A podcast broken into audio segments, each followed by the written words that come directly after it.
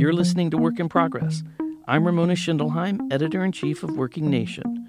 Work in Progress explores the rapidly changing workplace through conversations with innovators, educators, and decision makers, people with solutions to today's workforce challenges.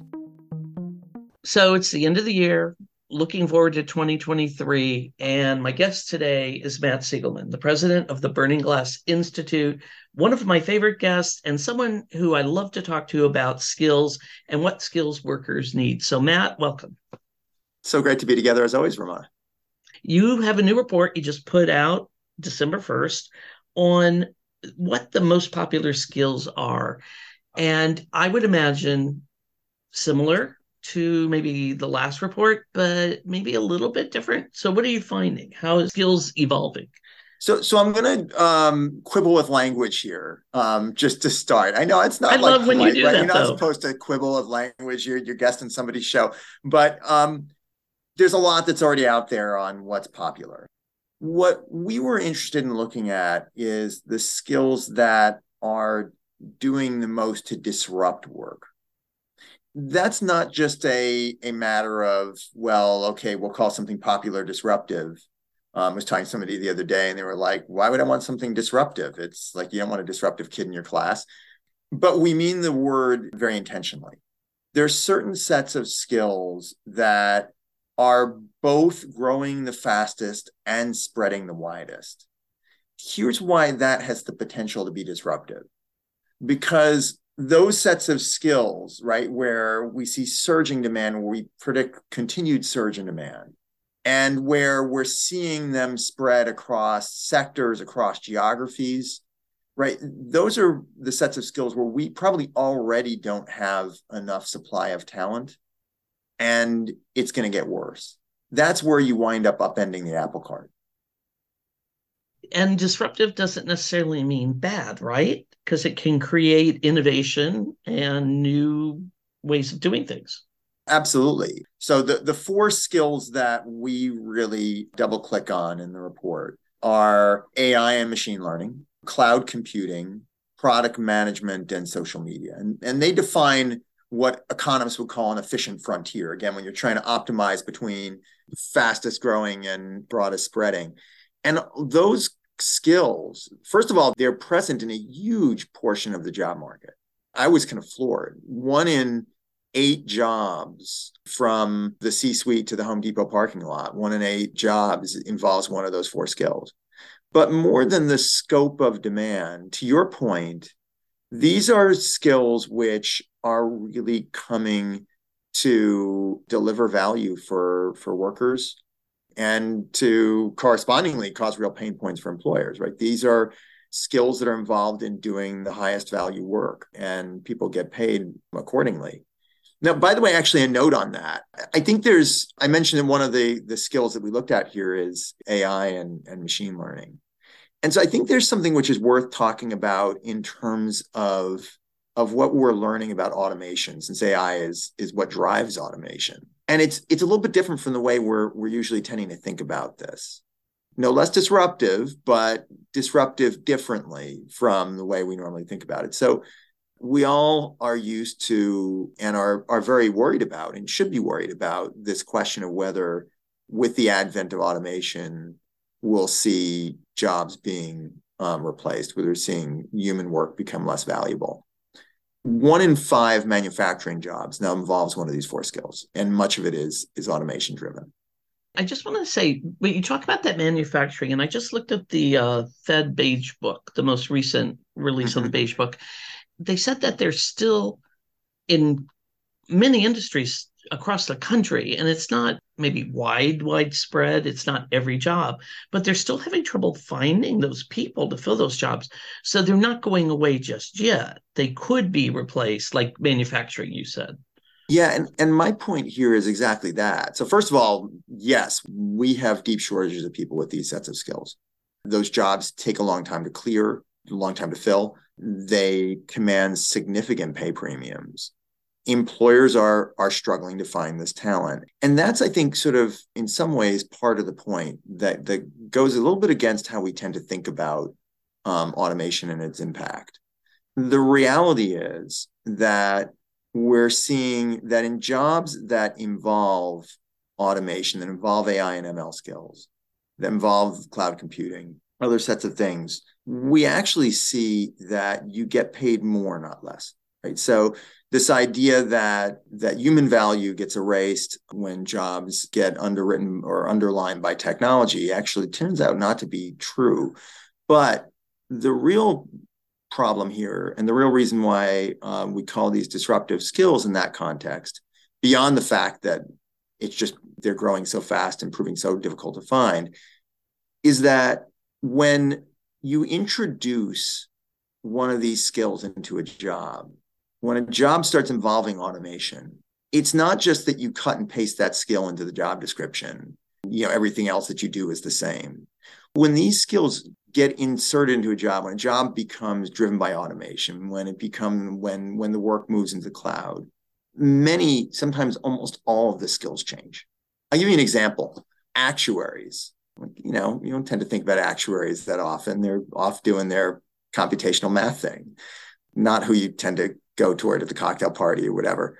Um, I shouldn't say that. I have a good friend who's an actuary. But anyway, um, and I'd be delighted to talk with her any day. But they're doing computational math.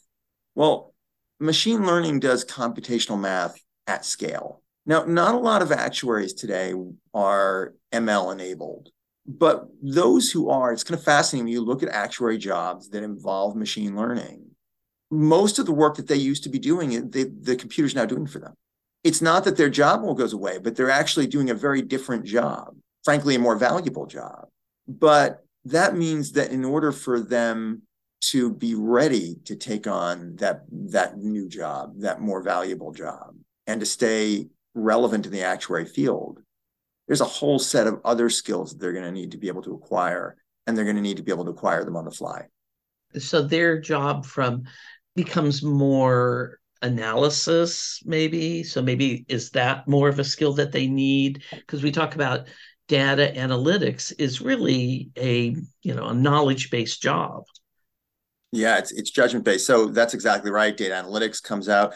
Also developing the scripts. So Python becomes more important because you have to drive that automation. I noticed on here too, product management and social media are the other two of the four skill sets that you need. How how is social media? How does that play in that? Um, we, we were just talking social media. People are writing stories, really, right? Or is it the tech part of it as well?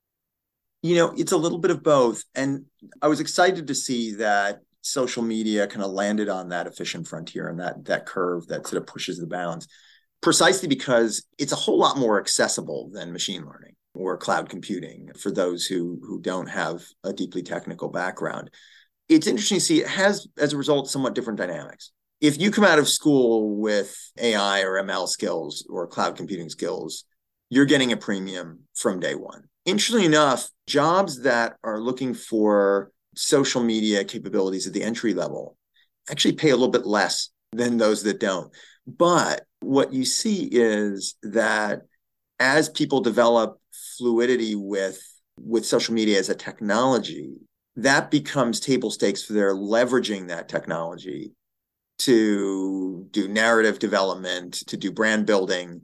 And as a result, after about eight years, they're only making about 10% less than their peers who had those AI and ML skills. So when when we talk about product design, are we talking about website design, or are we talking about using like CAD to make a um, you know a new product on the market, a new hard product on the market? So here we're focused on product management, which is a little bit different from product design. So this is the work that is involved in building applications, building products that people want to use, that um, people get real value from. There's been a sea change in how we think about and approach business problems. And that's, you know, you've, you've probably heard about user centered design, about this idea that you start by figuring out what's the problem that you're solving for for someone and then really trying to understand how are they going to use it and then driving the development and every facet of the development in order to create a product that's going to be not just a technical success but a business success. So, what does this mean in the few minutes that we have left? What does this mean for both the business? What do they need to be thinking about? And what does a job seeker need to be thinking about if these are those skill sets that you really, really need? Let's start here. So, first of all, these sets of jobs, or these sets of skills rather, are coming to define a set of jobs. And those jobs are hard to fill and they're going to get harder to fill. And so if you're an employer, this says you better be building that pipeline of talent.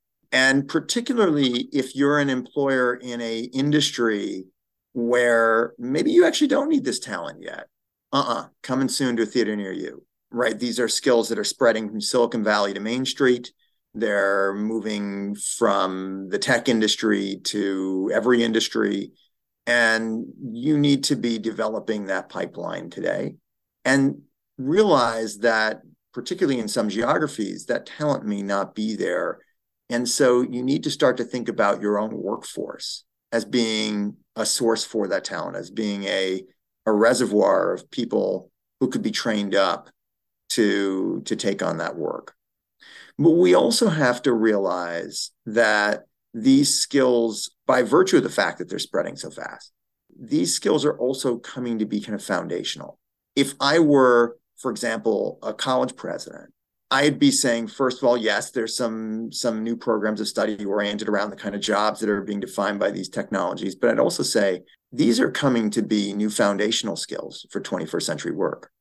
And I'd want to make sure that every one of my students had visibility to that, had access to to learning these um, as part of the core foundations of any program. And so I think for workers, this is an opportunity. This is an opportunity to put yourself in the catbird seat in your career, to be able to say, okay, where is the market going? What are the, the sets of skills that offer me not only the greatest uh, value, the greatest pay premiums, and so forth, but what are the skills that are most likely to move me up? And where do I get them? Exactly. And and how do I how do I stay ahead of that curve? Agreed. Matt, thank you very much for giving me a little insight into the new report, which we will link to on our website, of course. And I want to wish you happy holidays. Thanks so much, Ramona. Great to talk as always, and happy holidays and happy new year back to you. I've been speaking with Matt Sigelman, the president of the Burning Glass Institute. I'm Ramona Schindelheim, editor in chief of Working Nation. Thank you for listening.